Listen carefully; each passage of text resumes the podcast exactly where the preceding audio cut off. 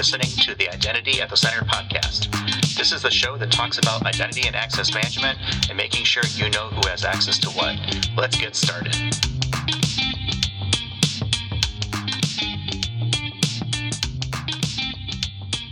Welcome to the Identity at the Center podcast. I'm Jeff, and that's Jim. Hey, Jim. Hey, Jeff. How are you? Oh, not so bad. Yourself? Good, good. I feel like we've been looking at each other on our webcams pretty much all day today. We did our live stream this morning.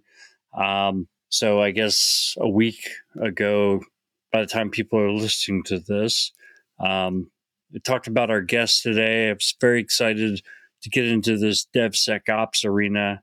Um, but before we go down down that route, um, I wanted to talk to you about a meeting that we just had and a question that came up. So um, I recommended to a client that they put together some training on how to use their uh, their IGA system, right? Because one of the main pieces of feedback we got during our workshops was that um, you know people didn't know that they could do certain things in the tool that they could actually do, right? So capability existed, these folks have been living without it. So a recommendation was to um, train people up on that. But that's kind of a, a that's like a big thing, right? Like, so how do you go about doing that training? Where do you start? How much do you do? What was your thought as we were having that conversation? Yeah, I thought it was interesting because my mind immediately went to how much training do you actually need to put out there if the process is good. And I, and I, I always use an example, but Amazon's like a perfect version of that everyone knows how to spend money on Amazon. I didn't take a class on how to search for things and and find what I want, add it to a cart, and you know, and buy it. It's just a process and a flow that makes sense and it's work and works. I think in the case of identity, there's clearly going to be some training that needs to be done. But I always would I would take a step back and just say, okay, how is this actually working? Like, does this make sense? Are we asking stupid questions that we don't need to ask? Does the is the data on the screen relevant to whatever it is we're trying to get done? You know, the, probably the classic example is like access requests. I need to request access to this thing, and it's obscured or obfuscated by some weird IT sounding Active Directory group name that someone came up with like 20 years ago and has morphed into like, oh, this is the, you know, the access that gives you marketing and admin access on the Azure instance. Like, okay, that totally makes sense.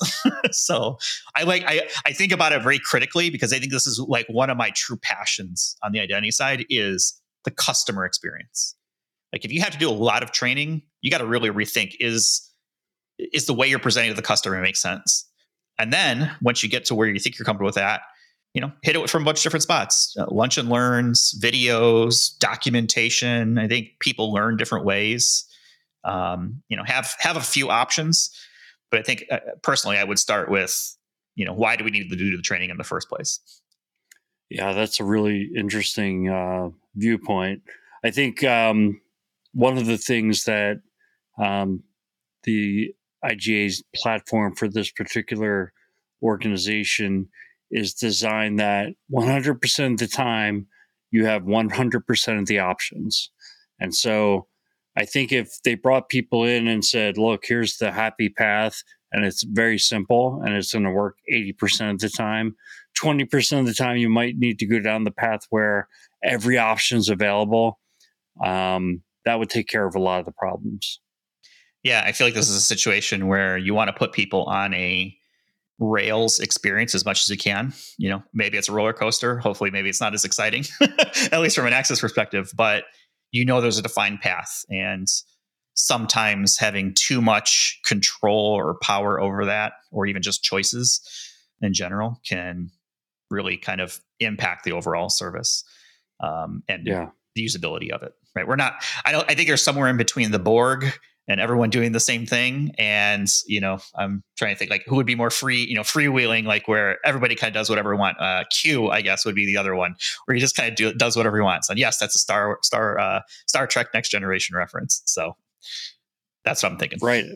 Yeah. No. I mean, you know, I and I think the the folks at this client had put a lot of effort into written documentation and putting you know, notes in red, you know, red block of text, and people don't even see it. And they're not going to take time to read the document. So you're right. It has to be easy.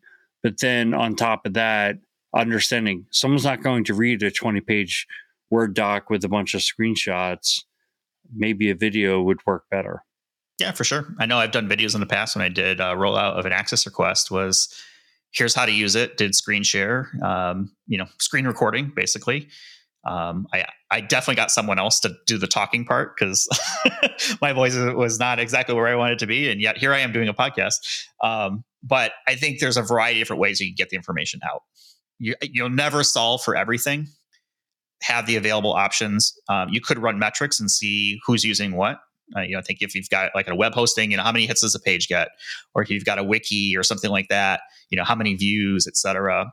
Find out what your users want from a training perspective, and then put your focus there rather than trying to figure it out on your own without any input from the folks that you're going to be pushing this onto.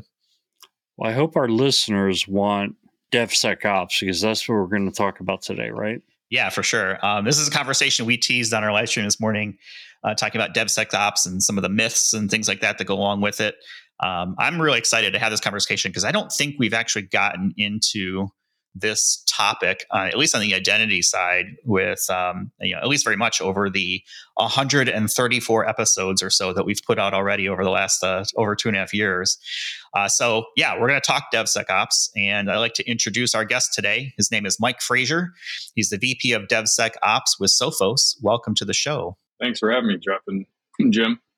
Yeah, thank you so much for joining us. And um, I, am curious to see where this conversation will go. Not curious, but interested because I think there's a lot of different ways that we can kind of get through this. But this is the first time you're with us, so we have tradition around here that we like to understand your origin story. How did you get into the wonderful world of cybersecurity and by extension identity and access management? Is it something that that you chose or did it choose you? That's a great question. So I I get, I was into computers as a kid um, and joined the Air Force when I was 18, but decided because I uh, had such affinity for computers as a teenager that I wanted to do something different. And so I actually worked on weapon systems, like say physical weapon systems on uh, F 15 uh, fighter jets. And then I actually transitioned to the Guard to become a cybersecurity uh, engineer. So I started in cyber uh, very, very early in my career. Uh, but then I because uh, I, I, have an entrepreneurial uh, drive. Uh, got into uh, starting out in brick and mortar uh, computer repair shop, and then I kind of moved through cloud. was there at the very early days of, of cloud, where people were scratching their head, going, "What what is this cloud thing? How do I how do I even use it?" And so I actually started a private cloud company for the SMB.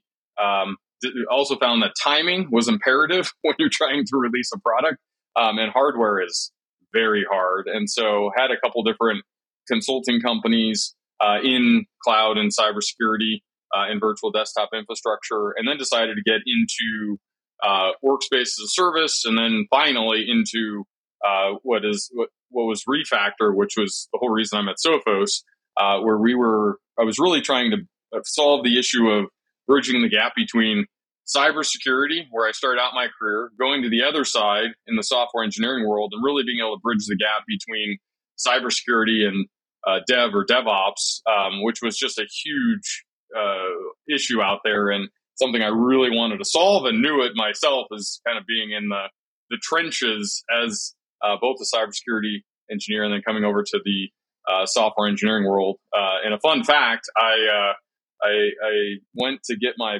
bachelor's and master's degree while starting uh, Refactr in computer science because I needed to use my GI Bill uh, benefit from before it expired uh, from my Air Force days.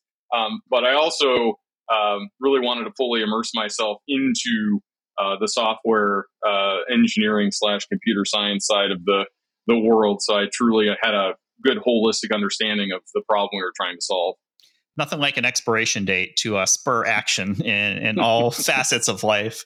Um, let's talk a little bit about Refactr because I, I, think it's an interesting um, thing. Let's leave it at that. IT as code, and I think we've been hearing, you know, as code for a long time. And I'd love to hear, you know, what exactly was Refactr because I think that's how you ended up at Sophos. Yeah, exactly. So I, yeah, I actually coined the term IT as code. I, and the whole premise around what we were building at Refactr was the, the around the principle of if if everything becomes code or becomes IT as code, it's not just about app development anymore. We need to look at everything else that we're bringing to the cloud as infrastructure as code, configuration as code, policy as code, um, and really try to take the same principles that DevOps was to adding infrastructure as code to agile software development and really create an agile approach to more general purpose automation with security built into it. Um, and I was also tired of seeing, you know, everything in, in our world in cyber are all point solutions. I wanted to build a platform that could cater to uh, multiple personas so that cybersecurity engineer could upskill and actually be a part of what the DevOps team was doing, and vice versa, build something that had the features and functionality. Because most cybersecurity products out there, DevOps uh, doesn't want to touch because of the fact that it wasn't built for them and it's too, in some way, simplistic. Uh, the other way I look at it is kind of opinion. You know, people that want something that's very opinionated versus creating your own opinions. So we had to balance very delicately between both. So we had something that was super flexible, but also you could package it up so that you could basically put out your opinions and somebody could use the automation content um, in a very consumable way. It seems like that ties in pretty well with what we kind of started off the, the show today with training and how do you make things usable for a variety of audiences. Um, and now you're working with Sophos as a as the VP of DevSecOps, which one very cool title. Two, what the hell does that mean? yeah, so coming on board to so, so and it's actually Sophos. It's a my bad. Uh, no, no, you're fine. It's taken me six months to still try to uh, be on point with pronouncing it correctly, so all good.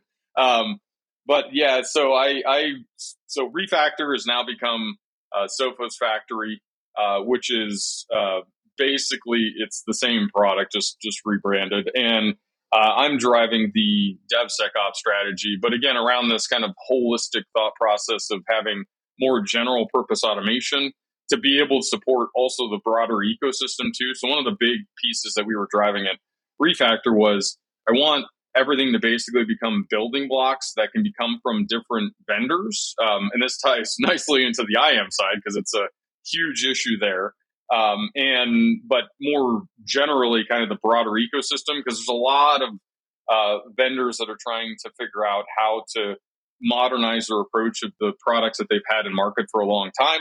Um, and then you have a lot of new vendors coming into the market that are a little bit more bleeding edge for the typical uh, cybersecurity teams out there as well.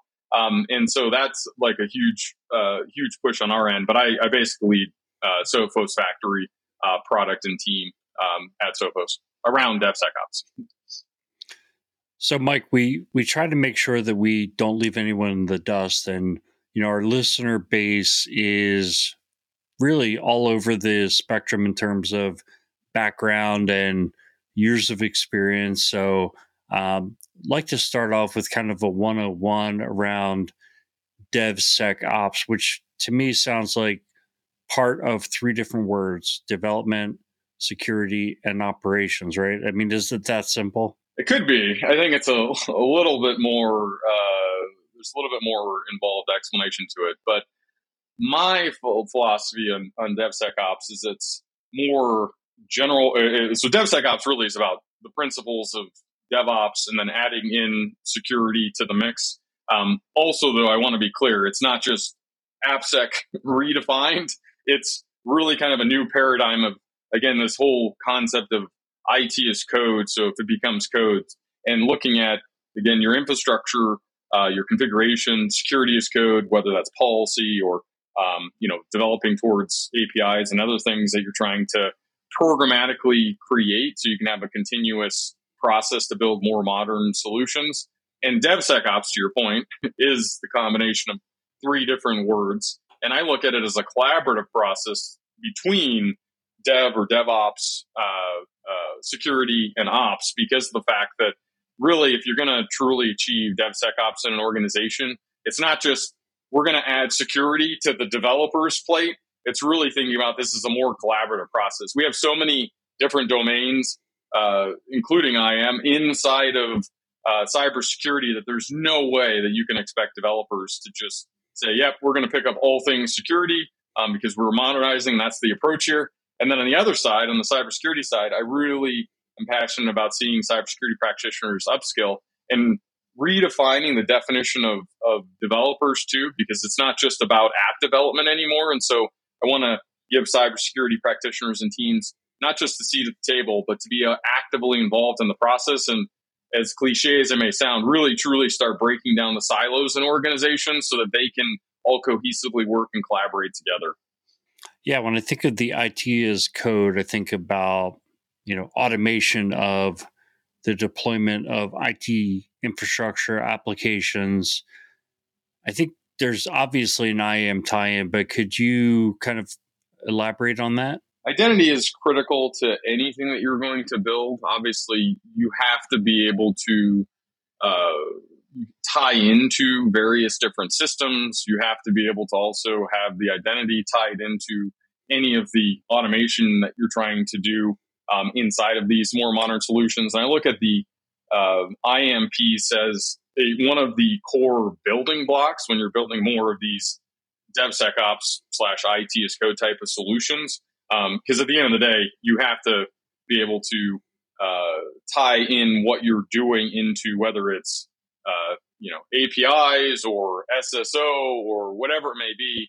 Uh, from an identity standpoint, you have to be able to to continuously tie into it too, right? And then looking at other things like zero trust and so on, um, if you want to be able to ensure uh, over time that you're able to uh, uh, get authorization to various different systems too. But it's not uh, necessary depending on what you're doing. But because of the fact that you're tied into so many different systems and everything changes too, right? So if you take the building block approach, um, you may be using one technology today, but uh, you know six months, a year down the road, you may want to change to something else or have something in addition to. You really want to take a much more modular approach to that um, as you're tying into. Uh, it's basically building a solution that has many different parts to it um, and requires uh, identity for each of the different parts inside of the uh, uh, the solution that you're building. Yeah, whenever I think of IT as code, I'm thinking about like automated uh, deployment of you know the infrastructure and the application. So you need to have accounts that have the right to do things, you know, to pull from a, a code repo or you know initiate a new instance or connect to a database. So there's a lot of accounts that the that IT as code process requires. So is it the management of those? And from an IAM standpoint are we talking about mostly the authentication process or is it like life cycle of those accounts you know what all would be in, first is my premise correct? And and second is what are the you know what kind of components of IAM is it authentication authorization um, user life cycle things like that? Yeah that's an that's an interesting question. So i think it's it's all all all of all of the above. The the issue with trying to figure out how you're building towards the different solutions is there is around use cases. Um, so I have some customers that are working to they want to do onboarding and offboarding of users, and they're going to tie into multiple different systems to do that. Um, and they're going to they're going to use a much more DevSecOps type of approach. Um, then there's the I need to tie in to particular systems. To your point, whether it's a repo, a code repo, uh, or it's um, I need to author uh, authorization against this API, or I need to be able to you know tie into this VM and go set something up, or whatever it may be. And so um, there's all there's a different piece of identity that's a part of that, and a lot of what drives around DevSecOps is around the concept of uh, CI/CD, continuous integration, continuous deployment.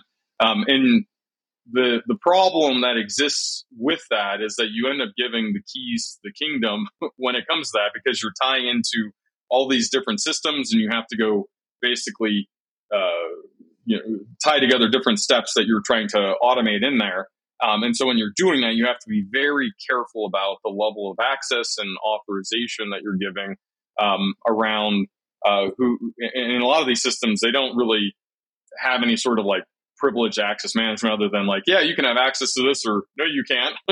and so you're not thinking about the granularity inside of the pipelines you create, um, even if you have granularity on how you can access to execute said pipelines. And so that's still a problem that exists out there in the space and something that I'm working towards trying to help uh, uh, solve for because of the fact that it's it's a it's a it's a it's a problem out there. And if you're to your point, trying to get into uh, more of this DevSecOps where you're incorporating other things outside of just traditional app dev, you really have to think about uh, how you're structuring uh, the identity piece uh, to all of this and h- how that ties into the automation and the continuous automation of that as well, so that you can uh, also be able to have an understanding and, and be able to also audit like who's doing what, where, when, and how, right?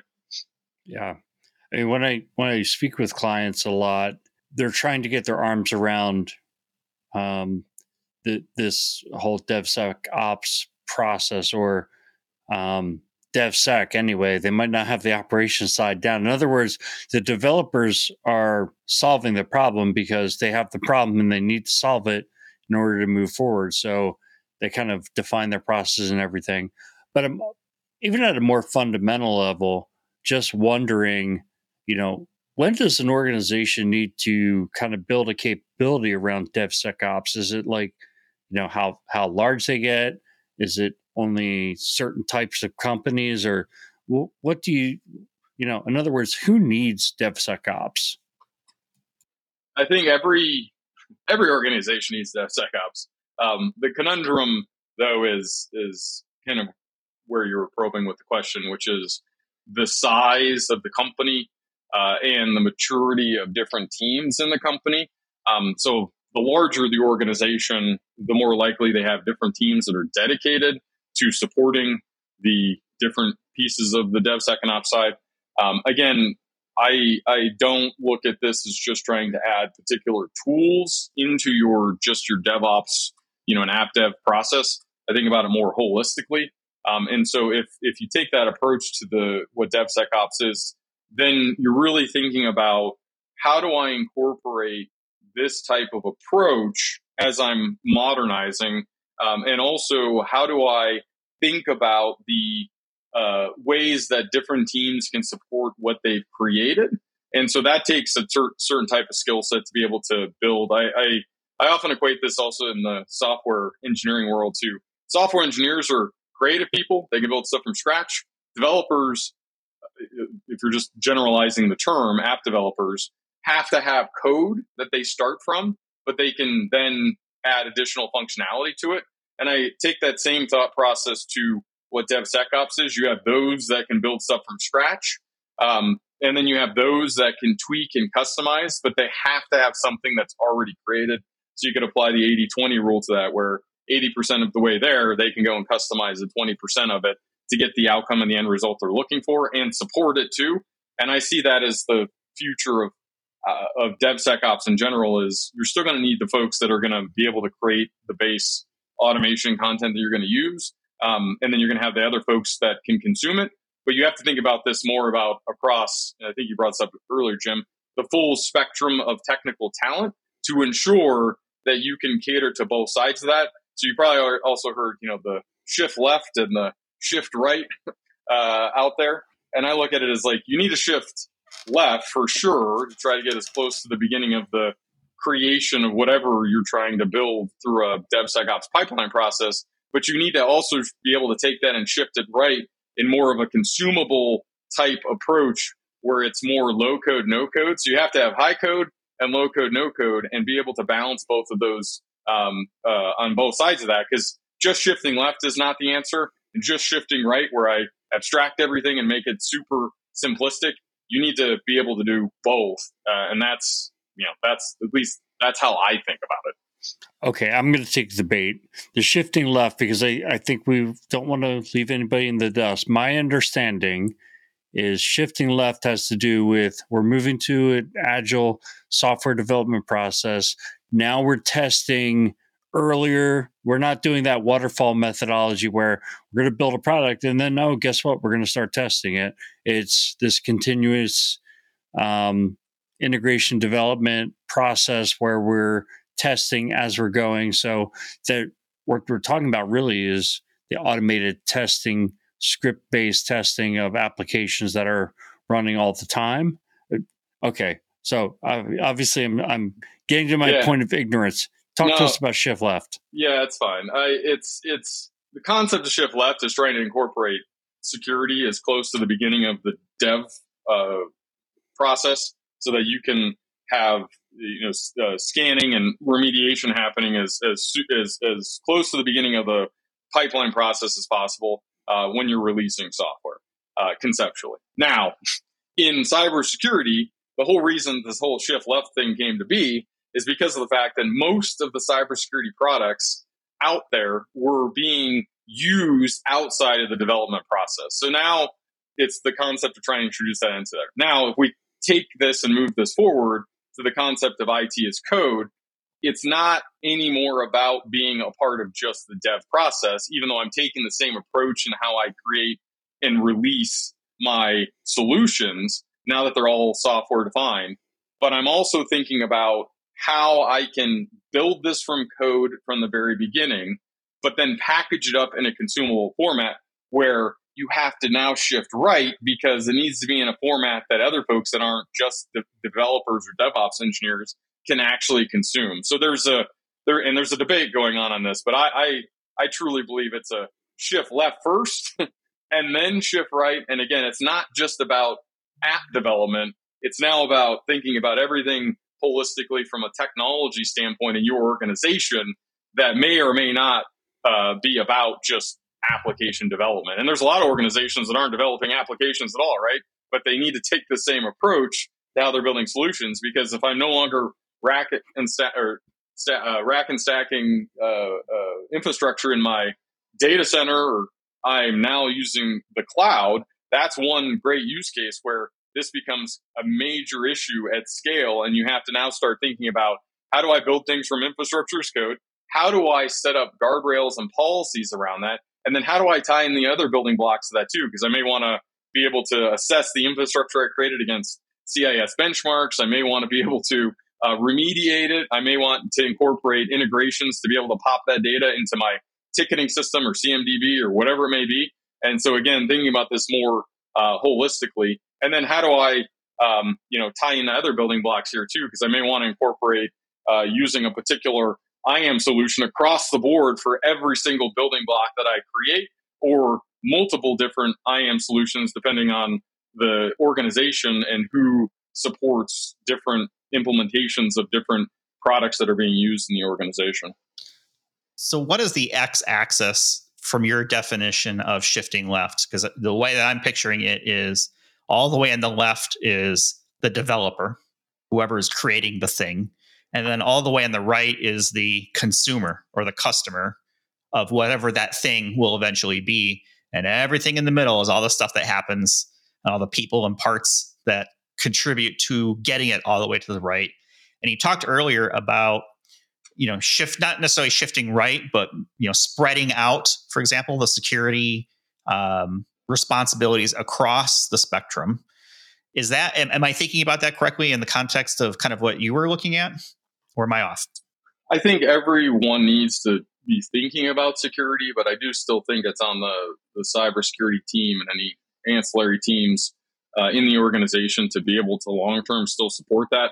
I think the problem though is has lived in you know if I decide I'm going to need to go say cloud native and I'm going to deploy Kubernetes clusters. Usually that's on the plate of the, the DevOps team, not the security team. And then the security team is either brought in after the fact or the DevOps team has to pick up on the security side. And so my thought, in my opinion on this, is that if you build things in building blocks that each team has to maintain, then being able to bring them all together, um, then the security team still is able to manage the risk in the organization and support the different uh, cybersecurity products they have to support, but being able to work in conjunction with the dev or the DevOps team, and then also the ops team who's going to have to support any of the stuff once it goes into production and other systems in their organization.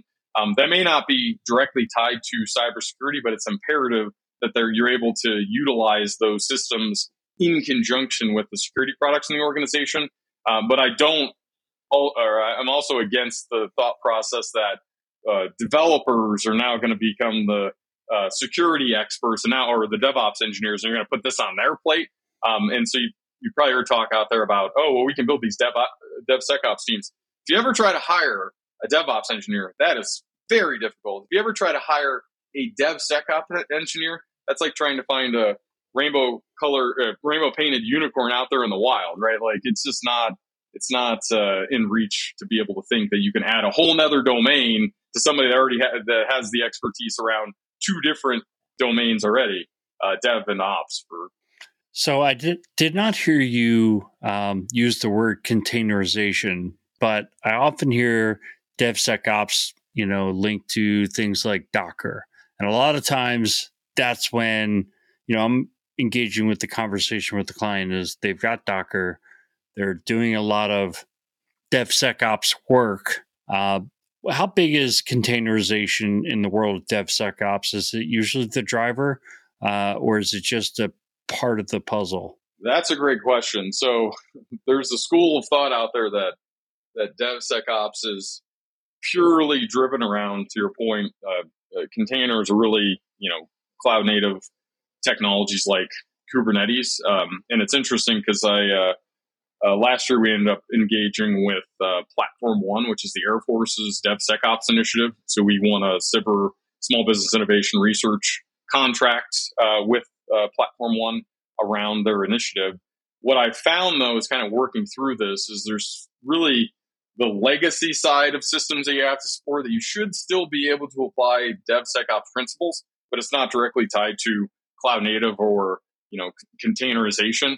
And then there's the other side where it's like it may or may not make sense for the organization to go that way. I don't think that DevSecOps and containerization are mutually exclusive. I think that the principles and the approach to DevSecOps should be able to be applied to traditional uh, infrastructure use cases that you can apply to like network automation or configuration management uh, for devices that may or may not be physical.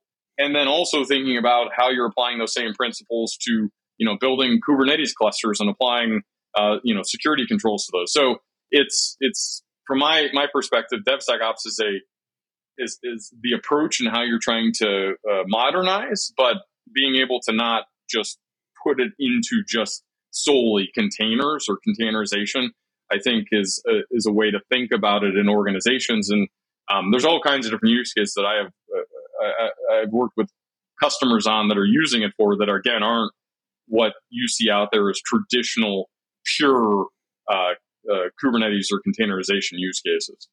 You know, I think of DevSecOps probably the the closest parallel in the IAM world, the traditional IAM world for me is privileged access management, where you've got this group of highly technical users and you're quote unquote going to do something to them. You're going to change the way they work by implementing some technology that sits between them and what they have to do for their job. And so I think there's probably a right way to do that and a wrong way to do that. I'm wondering, you know, you've probably seen both, but you know, you and you've implemented implemented a DevSecOps program yourself. Kind of what's the right way to do that? And if you could back with any real world example, I think that would be interesting. Yeah, that's a great question. I think from my my perspective, when you're thinking about how organizations are building out, uh, say, a, a DevSecOps program, uh, the keys to thinking about that, and, and to your point about like privileged access management or different products that you're trying to incorporate into the mix, is who supports these different products? At what level are they at technically to support anything net new? Um, and there's some examples in the IAM space from different vendors that um, may have you know may have existed for a long time. So they've been catering primarily to the cybersecurity teams, and now other products that are coming out there are catering more to the developer side of different teams. And so you really have to think about how these are um, packaged up and used, and then what else they're supporting in conjunction with it. Because um, a lot of times it'll be like, um, and HashiCorp's a good example of this. So I'll, I'll, bring them up around more of the developer DevOps uh, type approach for how those pro- who who uses those products, but the security team has to support, say, the Vault uh, implementation, um, and then uh, how do you incorporate those into the next piece, which is going to be all right. Now that I can pull uh, secrets or credentials, I and, and, get authorization to then go create, say, infrastructure as code. Um, who is supporting that? And I think that the ability to get cybersecurity to be involved in that and be able to support that as you're building out your DevSecOps program um, is imperative. And also the let's go back to my prior point, the upskilling part, because a lot of times this is completely um, outside of the scope of what uh, cybersecurity practitioners know and understand. And so it's net new skills that have to be learned um, to be a part of this. Um, so maybe I need to learn how I can pull secrets programmatically from Vault, and I need to know how I can build some infrastructure as code, say in Terraform, any of the cloud native templates, um, and, and thinking about it again back to the whole IT as code conversation. How does that get incorporated into the uh, the the outcomes that organization is trying to drive through, whether they're pushing to go to the public cloud or uh, any sort of other initiatives that are going to help them accelerate uh, what they're trying to do. And I think that's a that's a huge piece of um, the uh, I hate to use this term, but of digital transformation, which is a completely loaded term, but it's it's part of that process that organizations are trying to go through that they can basically modernize um, is really what the root of that is. Um, and that requires different teams to be a part of that. And also, again, the upskilling piece too, so that the full spectrum of technical talent in the organization can be a part of the DevSecOps program that you build inside your organization. Yeah, my perspective on it is that if I'm the, in the information security office, I don't need to run the HashiCorp or the um, the vault or whatever technology is necessarily backing up. I don't necessarily need my folks to do the administration work. What I want to make sure of is that the proper controls are in place, the proper auditing is in place, and you know what I prefer to see is some leadership from that development side coming to the information security office to say, "Hey, we've got a process here where we're um, managing identity and access and we want to make sure that we're in alignment that you, you know we have the proper controls in place. I, I think the same thing for privilege access management. It shouldn't have to be that the IAM team comes and says hey we need to take over your process. It should be that the the engineering team says hey we're managing all these servers. We need to make sure that we have proper controls and auditing in place. Um, so I think that that would be ideal. I don't know that that's always going to happen, but I do think it needs to be a partnership. I don't think um, some kind of antagonistic process where you know from a from a app dev team or from an infrastructure team where it's like oh you guys just want to come and like you know take over this process and you're going to make my life suck yeah I, I, think there's two ways to think about it too from that perspective. Uh, and this goes to some of the work that I've been doing with some some large SIs as well as system integrators around. There's the to your point. There's like the support of the underlying infrastructure and the configuration of the different IAM products that you have to support, which a lot of organizations are trying to figure out how they can do, um, you know, in a much more uh, modern, sophisticated way, uh, leveraging kind of DevSecOps approach to building it around infrastructure as code and, and so on. Then there's the other side of it, to your point, which is the how do I then use those products in the DevSecOps pipelining process where I'm trying to build these more modern solutions. And so that is also the other approach. And I think that it does, to your point, require a, a, uh, a relationship uh, that's not not confrontational between uh, development and, and, DevOps or whoever's managing that side of it, and the cybersecurity team who's going to have to support um, the different products that are now being used inside of that process too. And not everything's going to be, you know, to my example, like using HashiCorp, you know, your dev team and DevOps team may be using it, but you may have other IAM, you most likely have other IAM products in your organization. And so you have to think about how do I incorporate those into, because I may have two or three or four different uh, products inside my organization. So I have to think about how each one of those is used. And can I have those as essentially the building blocks I mentioned earlier as a part of that process where I can swap one out for another if another team is using and supporting it. Um, and I'm not just beholden to the devs or the DevOps team because now they're forcing us to have to use this this net new product. And I think longer term, the strategy is can you package up the integration automation around these IAM products in a consumable way that you can have other teams using it without them having to know the inner workings to say like how Vault works. It's just like, oh, I just need to fill in these uh, few inputs and I can run this, and now I get the end result what I'm looking for. I can go grab that uh, secret and use it in my process, right? And so thinking about it much more uh, around the, the consumption piece is, is critical and how folks can can use this type of stuff. You know, we've been talking an awful lot about DevSecOps in the context, I think, of it kind of already existing. But what happens if um, it doesn't exist? How do you insert or create a culture of DevSecOps? Because it, it, it seems to me like it's very much a culture and a mindset, and less on the actual technology portion of it. Sure, the technology is an enabler, but if there is if there is no DevSecOps today, how do I start one? How do I insert myself into that process? Yeah, that's a great question. I, I so you really need to look at how you're doing work today in your organization and who has responsibilities for the different work. And you may have a super mature DevOps practice. You may have, you may not doing any DevOps in your organization. Um, so conceptually, from a principle standpoint, that would be the first thing: is how do I get things in place to be able to um, to even build what I would consider a, a, a more of a DevOps style practice. And some of that stuff is like continuous feedback loops between teams so you can be more collaborative and you know what either team you know what different teams are doing then also thinking about it from a uh, process standpoint so feedback's great but you need to have a semblance on the understanding of what not just what other teams are doing but how you can incorporate more of the agile process into what you're trying to create and continuously um, update and, and monitor uh, as well, which is super critical.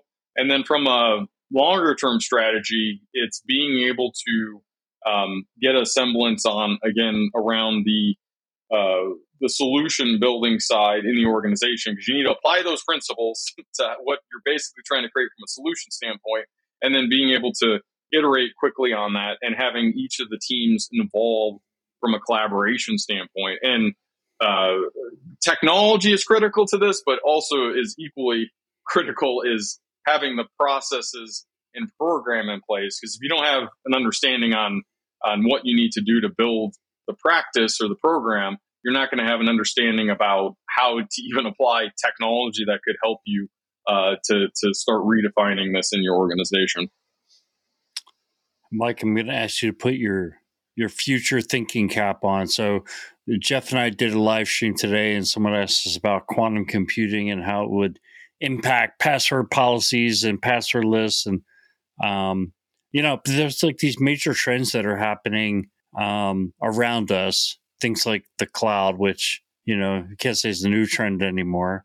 Uh, but I'm wondering, what are some some trends or some things that you see in the future that that you get excited about? What's going to change in the DevSecOps landscape uh, and make it better? That's so. Uh, I don't know if I'll, I'll, get into quantum computing and how we leap from that from DevSecOps, but I do think uh, uh AI, uh, ML, and, it's funny because uh, when I was in school, I, I took I took a an AI ML class and I learned uh, firsthand of the, the fact that um, when we think about AI, it's very rudimentary. Um, a lot of it's brute force uh, uh, type algorithms. And I do see, though, that if you start taking the approach on DevSecOps, the next kind of approach to it is now how can I apply any of the to the any of the data that I'm now building from what I'm doing to make better predictions on what users want to do, or longer term, even have uh, the the robots be able to go do stuff with it, which I know in a lot of organizations uh, uh, is terrifying. But at the same time, I think longer term we'll see more and more um, intelligent automation where we're actually leveraging uh, large data sets around machine learning and then being able to apply more of an AI approach, thinking about, um, you know, uh, can I can I now have these? Can I now have a machine go do these things that I'm already automating, have machines do it, but I'm controlling what it does to actually be able to make decisions off of the data that I I build off of that. So that that's that's where I see the next trend. Um, and, and, maybe on the next podcast we'll talk about uh, quantum computing. You know, a year or two out because um, that may be more applicable at that point in time. I got a quick question for you. You've been great with your time. I know we've only got a couple minutes left here, but I, you know, I'm a Star Trek guy. The Borg are they an AI? Oh, that's a that's a good question. Um, because they're a dithering machine, machine and uh, uh, uh, uh human or you know, human like or cyborg, other, yeah, yeah, a, a, cyborg of sorts. Um, I don't think the Borg themselves are. I do think that the control of the Borg is driven by um, AI, but it's it's it's conceptually, if you think about it from a collective standpoint, it would be um, uh, possible uh, to to to be AI. But I, I, yeah, it's that's that's a good question. I, I think I'm on the fence on that one. I thought I'd throw you on the spot there. So let's wrap up with something in the Star Trek uh, universe. Who is your favorite Star Trek captain or officer? So I have I have two. Uh, one uh, uh, human and one uh, uh, synthetic. uh, so uh, Captain Picard for sure from Next Generation. Um, he by far is is my favorite captain of all time across all all Star Trek. And then um, uh, Data. So and I say Data, not Data, because of my love for the Next Generation, and and uh, Data is is is also right there up there with um, Captain Picard. So I, I, I like both of them equally iconic characters for sure. Jim, about yourself? Who's your favorite Star Trekker? I'm not going to have an original answer here, but Picard's my favorite. I mean, I just think that guy was so cool. Yeah, I don't know what it is about him, but like he totally nailed that role for sure. You know, you can do hashtag uh, my captain or you know whatever you want to do it for Picard for sure. I'm on that one. Uh, you know, I'm I'm old school, but I like Spock. I mean, there's something about the logic the lack of emotion, things like that.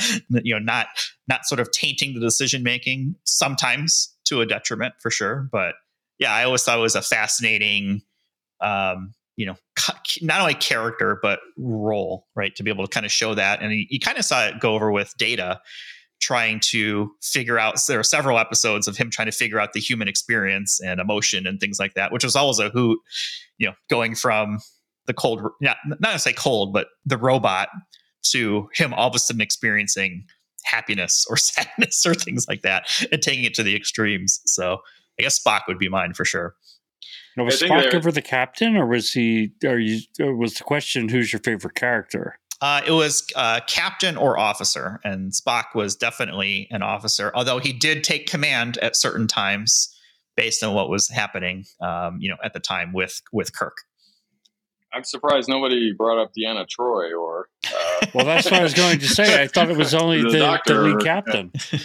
yeah, Deanna was definitely. Yeah. I changed my vote. yeah, and, uh, not, not for a plug for the new show Picard, but a lot of them are back on there, so it's interesting to see them acting. Uh, uh you know, decades into the future on uh, uh, from the next generation. But yeah, it's it's exciting stuff out there on on all fronts uh, Star Trek. So yeah, they boldly went where they are already before. I guess would be the way to put that one. um, Mike, you've been super cool with your time. We want to start to get things wrapped up here. Um, I really enjoyed the conversation today. I, I learned a lot, sort of, from that DevSecOps mindset. What is something that people who are listening here, just to this conversation just now, should be taking away uh, from from what we talked about? The DevSecOps uh, takes time and effort to build, you know, a, a, program in your organization. If you're coming at it from the cybersecurity practitioner side, think about how you can start upskilling yourself. I kind of I equate that to, you know, you don't need to become a software engineer, but you should know computer science fundamentals because the shift is happening and you, you at least want to have the baseline of an understanding of how things are done and accomplished as everything becomes everything is code or IT is code. And uh, it's I, am I'm, I'm super excited to see where the market goes with around this. Um, it's uh, I think we're very very forefront of this. Even though you've heard DevSecOps for uh, you know years now, I think we're getting to the point where it's starting to truly accelerate. But it's one of the the basis of DevSecOps is change, and that's very difficult for any organization. Uh, and so that's a I think the driving factor is the industry shifting faster, so fast that the organizations have to uh, adapt and change. And, and, I like to say with DevSecOps using a, a Star Trek uh, uh phrase, uh, resistance is futile. So pre- prepare to be a, to be assimilated.